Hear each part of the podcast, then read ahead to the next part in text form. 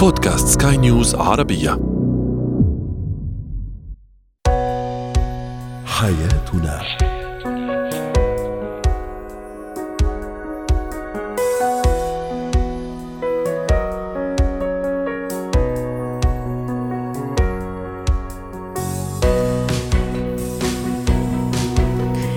مستمعينا الكرام أهلا بكم معنا إلى حياتنا فضاؤكم اليومي الذي يعنى بشؤون الأسرة وباقي الشؤون الحياتية الأخرى والذي يمكنكم الاستماع إليه عبر منصة سكاي نيوز عربية dot com slash podcast وباقي منصات سكاي نيوز العربية الأخرى. شاركونا عبر رقم الواتساب 00971 561 886223 معي أنا آمال شاب. اليوم نتحدث عن الصمت في الخلافات أو أثناء الخلافات الزوجية. هل هو علاج للموضوع للخلاف أم استفزاز؟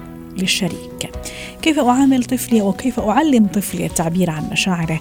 وأخيرا إتيكيت المفاجآت.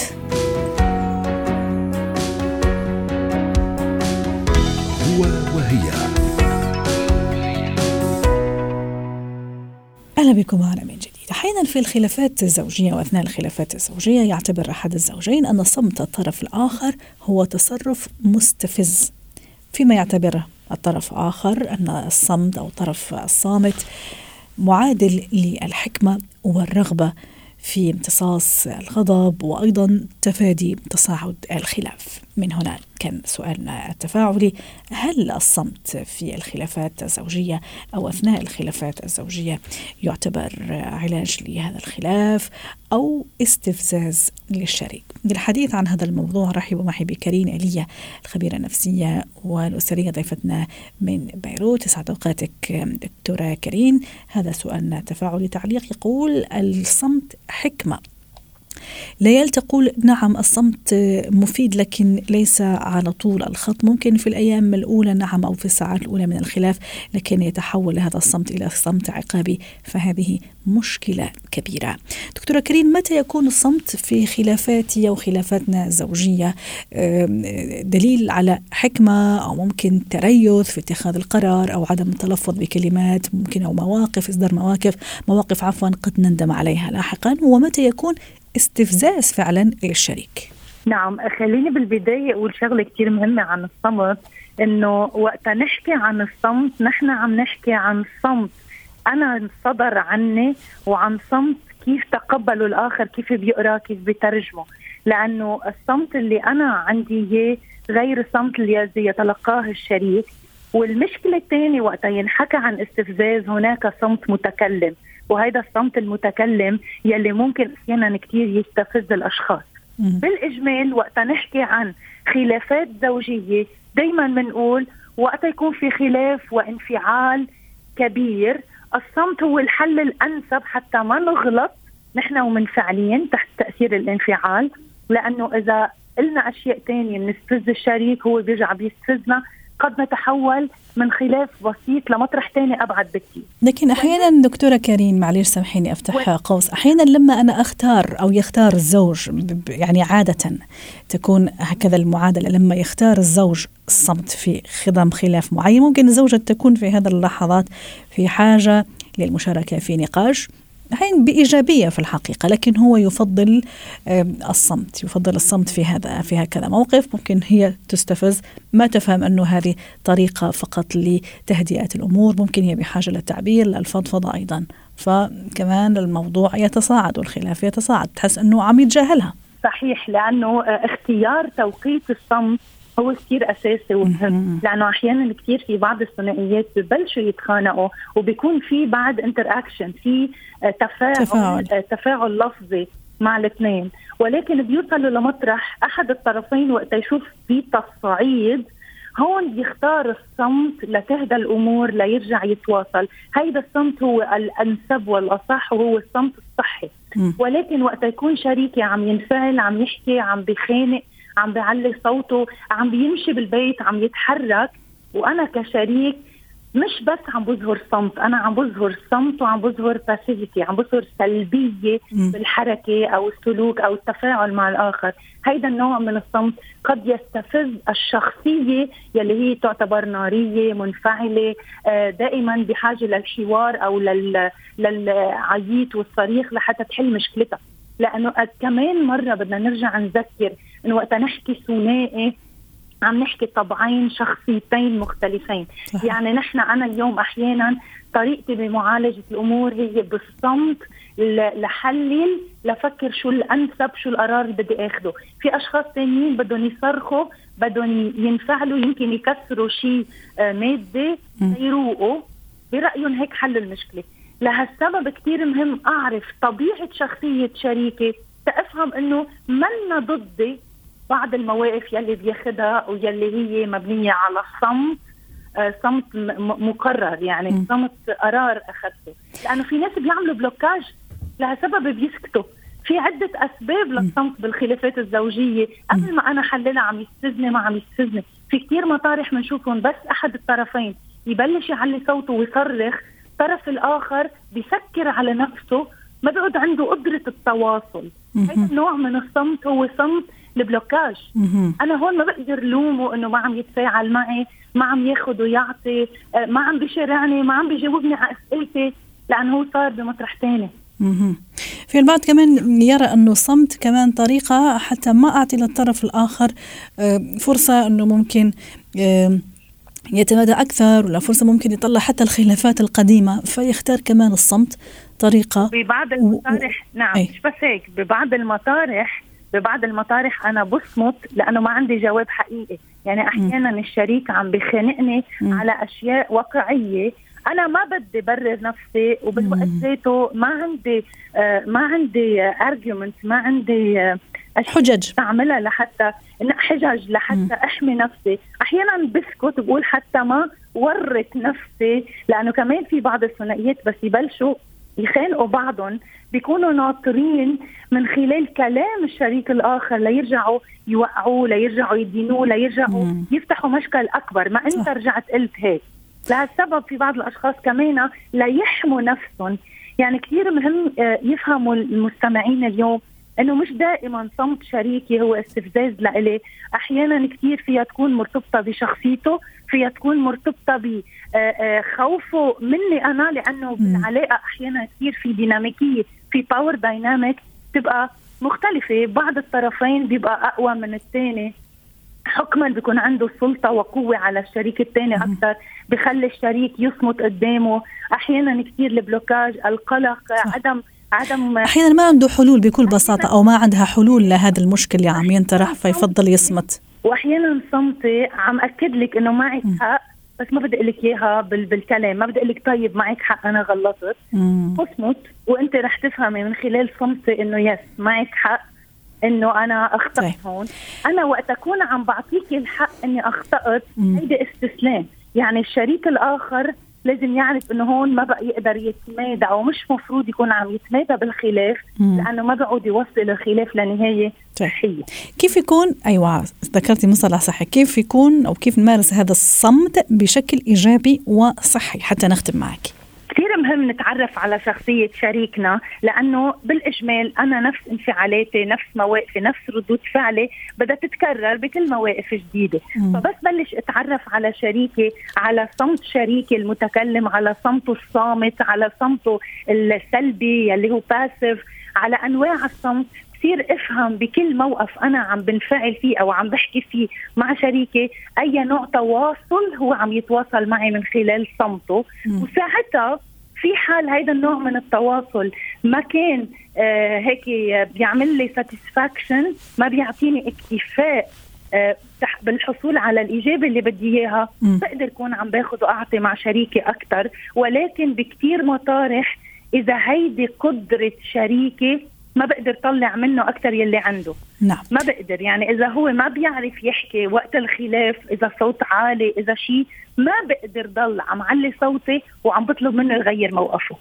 شكرا لك دكتورة كريم اللي هي الخبيرة النفسية والاسريه ضيفتنا من بيروت. زينة الحياة. كيف أعلم طفلي القدرة على التعبير عن مشاعره؟ رحبوا معي بدكتورة منى الأملوم الخبيرة التربوية ضيفتنا من القاهرة. يسعد أوقاتك دكتورة منى. أول شيء قبل ما نعرف كيف إلى أي درجة مهم أني أخلي طفلي يعبر عن مشاعره؟ حتى وإن كنت اعتقدت أنه هو صغير لسه مش واعي كثير آه، بكرة رح يكبر ويصير يعبر بس إلى أي درجة لازم أشجعه وفي أي سن كمان لازم أشجعه حتى نتعرف على الطريقة. الأول إنه لازم الطفل يبدأ يعبر عن مشاعره من أول ما يبدأ يتكلم. يعني ليه طيب مهم إنه يعبر عن مشاعره؟ آه أول حاجة علشان آه لو اتعرض لموقف ممكن الموقف ده يكون فيه خطورة عليه أو أذى حصل له أكون أنا قادرة إن أنا أعرفه. آه دي دي يمكن أقدر أقول لحضرتك إنها أهم نقطة بتبقى قلقة الأمهات. أنا ابني بيجي من من الحضانة من المدرسة أنا ما أعرفش إيه اللي حصل في يومه. فبيبقى القلق أكتر من حاجة زي كده. الحاجة الثانية إنه لما الطفل بيبدأ يعبر عن مشاعره من سن صغيرة بيبقى عارف يعبر عن مشاعره برضه لما بيكبر. بيفرق في إيه؟ إنه يقدر يعبر عن المشاعر بتاعته بشكل صحيح. إنه بيعرف وقت الغضب إنه ده غضب. آه فالمفروض لما يبقى الغضب وده قدر يصنف أو يفهم إن دي مشاعر كذا المفروض بعد كده أعرف أتعامل معاه وأعرفه إزاي يعبر عن المشاعر دي بطريقة صحيحة. يبقى إنه يعبر عنها مهم وبعد ما يبقى عارف إنها مهمة وقادر إن هو يفهمها أعرفه إزاي الطريقة الصحيحة للتعبير عن كل نوع من المشاعر. رائع. مراقبة الطفل كمان دكتورة منى في كل مرة يتصرف فيها وفق مشاعر معينة وكمان أعلمه أسماء هذا المشاعر وأشجعه على تكرار هالاسم. خلينا نقول أنا خائف أنا حزين أنا فرحان أنا مبسوط. يعني كثير مهم هال هالأسلوب وهالطريقة دكتورة منى. طبعا. يعني إذا هنتكلم بقى على النقطة الثانية إزاي أساعده إن هو يعبر عن مشاعره؟ فأنا يعني حضرتك بتفضلي دايما طريقة النقاط. فأنا. بقول إن إحنا ممكن إيه. نحطهم في خمس نقاط. ثلاث آه نقاط نفسية ونقطتين ممكن يكون فيها أنشطة نعملها مع الأطفال. رائع. آه الثلاث آه الثلاث حاجات النفسية اولا الأمان اثنين الثقة ثلاثة إنه يكون حوار مش استجواب أما الأنشطة فإنه أستخدم وسائل متنوعة واساعده في إنه يحدد مشاعره. وطبعا نقدر نتكلم في كل نقطة من دول آه، سريعا كده. يا ريت يا ريت. تفضلي دكتورة. الجزئية بتاعه الأمان أو الثلاث عناصر النفسية. ليه مهم إن الطفل يكون حاسس بالأمان؟ لأنه الطفل إذا خاف مش هيتكلم. إذا خاف إن أنا أحكم على مشاعره أقول له على فكرة الموضوع اللي أنت عبرت عن مشاعرك ده تافه جدا ما يستحقش كل اللي أنت بتعمله دي. مش هيتكلم معايا تاني. آه إن أنا لما هيجي يعبر عن مشاعره في حاجة حتى لو بطريقة فيها غضب إن أنا هعاقبه. ما هو عمره برضه ما هيجي يحكي لي وده أنا عايزة أشجعه إن هو يعمله. آه كمان زي ما قلت إنه مش هسخر منه خليني أحط مع حضرتك عليها تحتها ألف خط.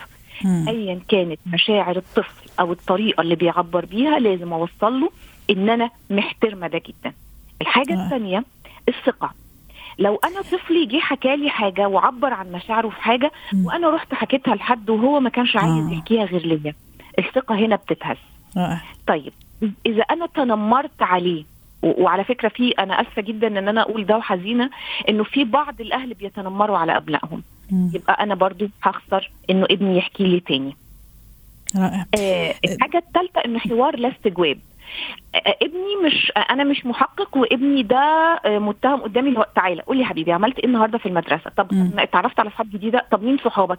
لا هو المفروض يجي بشكل حوار. آه حابب نتكلم في إيه النهارده؟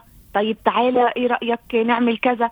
وإحنا بنعمل حاجة مع بعض بنطبخ بنعمل حاجة نبدأ بقى الحوار. صح استرسال. زي ما بقول لحضرتك مش استجواب. استرسال. في الكلام. استرسال. زي ما حضرتك قلتي بالظبط هو استرسال. رائع. الكلام هيجي مع بعض ويجيب بعضه ومش يجاوب على سؤال أو نقل على سؤال تاني علشان طيب. بس ما يحسش إحساس إنه إيه ده هو دلوقتي آه هنبدأ دلوقتي الاستجواب بالسؤال وإجابة وسؤال وإجابة ده مش هيبقى مفضل صح. بالنسبة للطفل نروح النقطتين تبع التطبيق؟ آه بالظبط. بالنسبة لنقطتين التطبيق أول حاجة إنه يكون في تنوع للوسائل. آه إنه الطفل يتكلم مش لازم بس يتكلم. ممكن ياخد ورقة وقلم ويرسم. ممكن من خلال لعبة معينة. لو أكبر شوية وبيقدر يكتب يكتب. ممكن يكون في لوحة عليها stickers فيها كل المشاعر. لو هو صغير شوية ومش قادر إن هو يقول الحالة بتاعته أقول له طب شاور لي على sticker من دول. الخمسة والأخيرة إنه أساعده إن هو يحدد مشاعره. يعني ممكن ألعب مع ابني لعبة. أكشر كده وأبقى غضبانة جدا وأقول له أنا كده معناها إن أنا غضبانة. وريني كده لو أنت غضبان هيبقى شكلك إزاي؟ فيبدأ يعمل ده. طب ممكن انت تصورني وأنا غضبانة وأنا اصورك وانت غضبان؟ مش لازم تبقى دايما ستيكرز ونبقى كده. بصي طب صورتك وانت غضبان عامل إزاي؟ وصورتي وأنا غضبان عاملة إزاي؟ وبرضه في الحاجات الإيجابية مش في الحاجات السلبية بس. صحيح. آه. إنه أنا أربط الموقف بالحالة. لو ابني دلوقتي آه آه زعلان حصل حاجة كان نفسه إن أنا أجيبها له وأنا ما جبتهالوش أقول له أنا عارفة إن أنت دلوقتي زعلان. مظبوط؟ باين عليك جدا. وأبدأ أتكلم معاه بناء على إني في البداية قدرت أحدد وأخليه يعرف المشاعر اللي هو حاسس بيها. ويا سلام بقى لو إحنا وإحنا مثلا في النادي أو ماشيين في الشارع وشفنا حد في حالة معينة وبعدين بصينا وقلنا له شايف ده؟ ده ده زعلان جدا وغضبان. إيه شايف ده؟ يا منتهى السعادة. بص الابتسامة في وشه قد إيه؟ يبقى كل الحاجات دي هتساعدني إن بوسائل مختلفة وبأنشطة إني أعرف الطفل الفرق ما بين المشاعر عشان هو نفسه لما هيفهمها يقدر بعد كده يقدر يعبر عنها بطريقة صحيحة. شكرا لك يا دكتورة منى الملوم اسعدتينا اليوم في هذا المشاركة وأتمنى لك أوقات سعيدة. اتكاد اليوم في اتيكات نتحدث عن اتيكات المفاجآت. من منا لا يحب المفاجآت؟ السارة والسعيدة والجميلة ربما من أسعد الأمور وأجمل الأمور التي تصادفنا في حياتنا. هذه المفاجآت أو تلك المفاجآت التي لا تنسى والتي يعدها أناس بيحبونا. عندهم مشاعر صافية وصادقة ونبيلة تجاهنا وبيحضروا هذه المفاجآت الحلوة حتى يسعدونا. لكن يبقى دائما لكل شيء أصول وذوق واتيكات حتى لا تتحول هذه المناسبة السارة وهذه المفاجأة السعيدة إلى تعيسة. رحبوا معي بخبيرة الاتيكيت مرلان سلهب ضيفتنا العزيزة من بيروت. يسعد أوقاتك. أستاذة مرلان أهلا وسهلا فيك. لما بدي أجي أفاجئ آه، إحدى الصديقات شخص عزيز على قلبي حب أعمل مفاجأة بمناسبة معينة أو من غير مناسبة لكن حتى فقط أثبت لهذا الشخص أنه عزيز أنه أمره بهمني وحب أعد هذه المفاجأة سواء أنا وياها وأنا وياها فقط أو بمشاركة الأصدقاء. ما الذي يجب أن أضعه في الاعتبار حتى لا تتحول هذه المناسبة سارة إلى تعيسة؟ المفاجأة مثل ما حضرتك قلتي لنتركها سارة يعني ما تقلب لمو لتعاسة بدنا نعرف الشخص. م. يعني في أشخاص نحن بنعرف إنه ما بيحبوا المفاجآت من من هالمنطلق الأفضل نكون كتير سمبل معهم. حتى لو نحن أردنا نعمل له مفاجأة بدها تكون كتير بسيطة بشكل إنه هو ما ينزعج. بس نحن مثل ما حضرتك قلتي كثير ناس بتحب المفاجآت وخصوصا بأيامنا اليوم بنحس إنه الأشخاص مهتمين فينا. سو so, لازم ننظم المفاجأة والمفاجأة بدها تنظيم أكثر من صح. العزيمة العادية. صح. آه إنه فيها سرية. إنه أيوه. اولا بدك تأكدي انها رح تضل سرية. خصوصا صح. لما بتكون مفاجأة تعرفي في كثير أولاد بيعملوا لأهلهم لأعياد مثلا قطعوا 25 سنة زواج آه، أكثر كمان. ممكن يسكروا مطعم لأهلهم. بس هولي بدهم تنظيم كثير ونحن بين الأصحاب برضو الأفضل إنه ما نفاجئ الأصحاب مثلا نتركهم جايين مثلا بلباس يمكن مش لايق. آه في ناس بتتضايق كثير بدك تجربي نحن يعني واحد بده ينظم المفاجأة. إني أنا بقطع باخدك. آه أنا بمر مثلا عليك رايحين على مسرح رايحين على مطعم. هيك بيكون الإنسان آه اولا لائق بلبسه وخصوصا إنه في صور ما بدها تضل مفاجأة هيدي بده يضل souvenir يعني كيف حنضل نشوفها ونطلع فيها. so بدنا نترك الأشخاص نعرف هن شو بحبوا ونجرب من وراء هن شو بحبوا ننظم المفاجأة. كمان في شغلة أوقات ما بننتبه عليها بنعزم أشخاص ممكن نحن بيعجبونا مش أشخاص هن بحبون. وهذا الشيء صدقيني كثير بتفرق.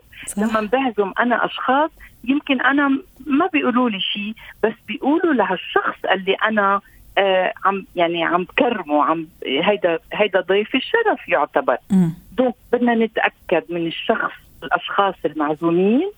بدنا آه، ننظم كثير ال surprise تضل حلوة. ننتبه على اللباس المناسب.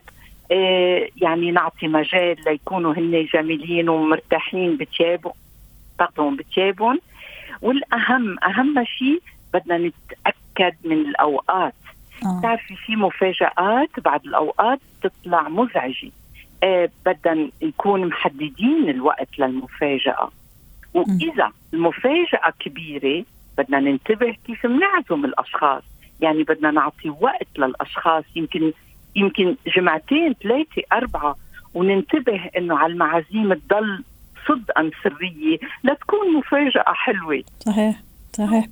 آه، يعني بدها تنظيم. هيدي شغلة مثل كل شيء بالحياة بس خصوصا المفاجاه لتضل مثل ما حضرتك قلتي سرية بدنا ننظمها وبدنا ننتبه على المكان على عمره للشخص أيوه. وين نحن عازمينه. ممكن حتى إذا عنده مشاكل صحية خلينا نقول معينة تصور هذه كمان تؤخذ بعين الاعتبار. دام حكيتي عن عن العمر هذا يمكن خلاني هيك نعم. أفكر في هذا في هذا الزاوية. ما بعرف إلى درجه إلى أي درجة هذا النقطة صحيحة. بتعرفي بدي أقول لك ليش بالعمر. آه في مفاجآت أوقات لعمر معين بتكون أوقاتها كثير غلط. يعني ما فينا نفاجئ أهلنا بأوقات نبلش السهرة يمكن الساعة 9 و10 وهن معودين يمكن يفوتوا على الفرشة 10 10 ونص. هدول الأمور لما بتعرفي الشخص مدام أمل بتعرفي كيف بدك تفاجئيه. بتفاجئيه بالأشياء اللي عن جد بتريحه عن جد بحبها عن جد بيكون الأشخاص اللي حواليه أشخاص بحبهم. مشان هيك بتضل الذكرى جميلة. بعرف شو بحبوا ياكلوا بعرف أي مطعم بحبوا يروحوا عليه. إيه، حتى نحن لما الإنسان بيكون كمان يمكن أصغر بالعمر بس لما بتعرفي الشخص تعملي له الإشياء اللي هو بحبها تطلع المفاجأة كاملة متكاملة. صحيح. الأشخاص اللي بحبهم آه بعدين سبق وياما في ناس كثير بيتضايقوا انه يمكن طالعين من سباخ طالعين مش كثير لائقين وبفوتوا على البيت وبتلاقوا كل الناس موجودين وكله مرتب وكله حلو وهن بعدهم جايين من الشغل. بدنا ننتبه على هالأمور الصغيرة ننظمها بشكل آه سامبل بسيط. يضل شيك ولائق هون بفتكر مفاجأة ما بتنسى شكرا لك ست مارلين؟ سلهب ضيفتنا العزيزة من بيروت وأتمنى لك كل الخير وأوقات سعيدة. يعطيك العافية.